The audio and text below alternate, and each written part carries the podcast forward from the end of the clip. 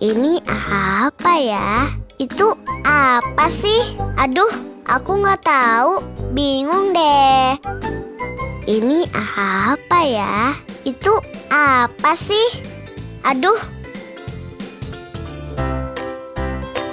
Sobat Cilik, tahu nggak? Untuk mengeluarkan partikel asing dari hidung, tubuh akan melakukan gerakan berupa bersin. Saat bersin, berbagai partikel berukuran kecil seperti debu, lendir, atau ingus akan ikut terlempar dengan kecepatan dan jarak tertentu. Hal yang khas dari bersin adalah suara bersin yang berbeda-beda pada setiap orang. Ada yang suara bersinnya keras, tapi ada juga yang suaranya pelan. Nah, untuk seseorang yang memiliki suara bersin keras, biasanya mereka akan memilih untuk menahan bersin, terutama kalau sedang berada di tempat umum.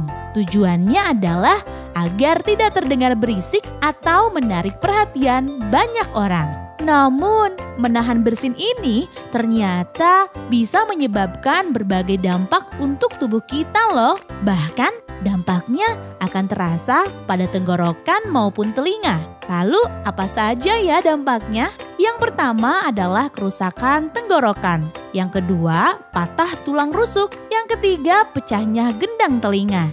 Dan yang keempat, infeksi pada bagian telinga tengah. Oh iya, hal yang perlu kita perhatikan saat bersin adalah jangan lupa menutup hidung dan mulut menggunakan sapu tangan, tisu, atau lengan tangan. Jangan lupa cuci tangan ya menggunakan hand sanitizer. Nah, sekarang Sobat Cilik jadi lebih tahu dan tambah pintar kan? Makanya dengerin terus ensiklopedia anak di Breakfast Club 99,2 FM Mom and Kids Radio.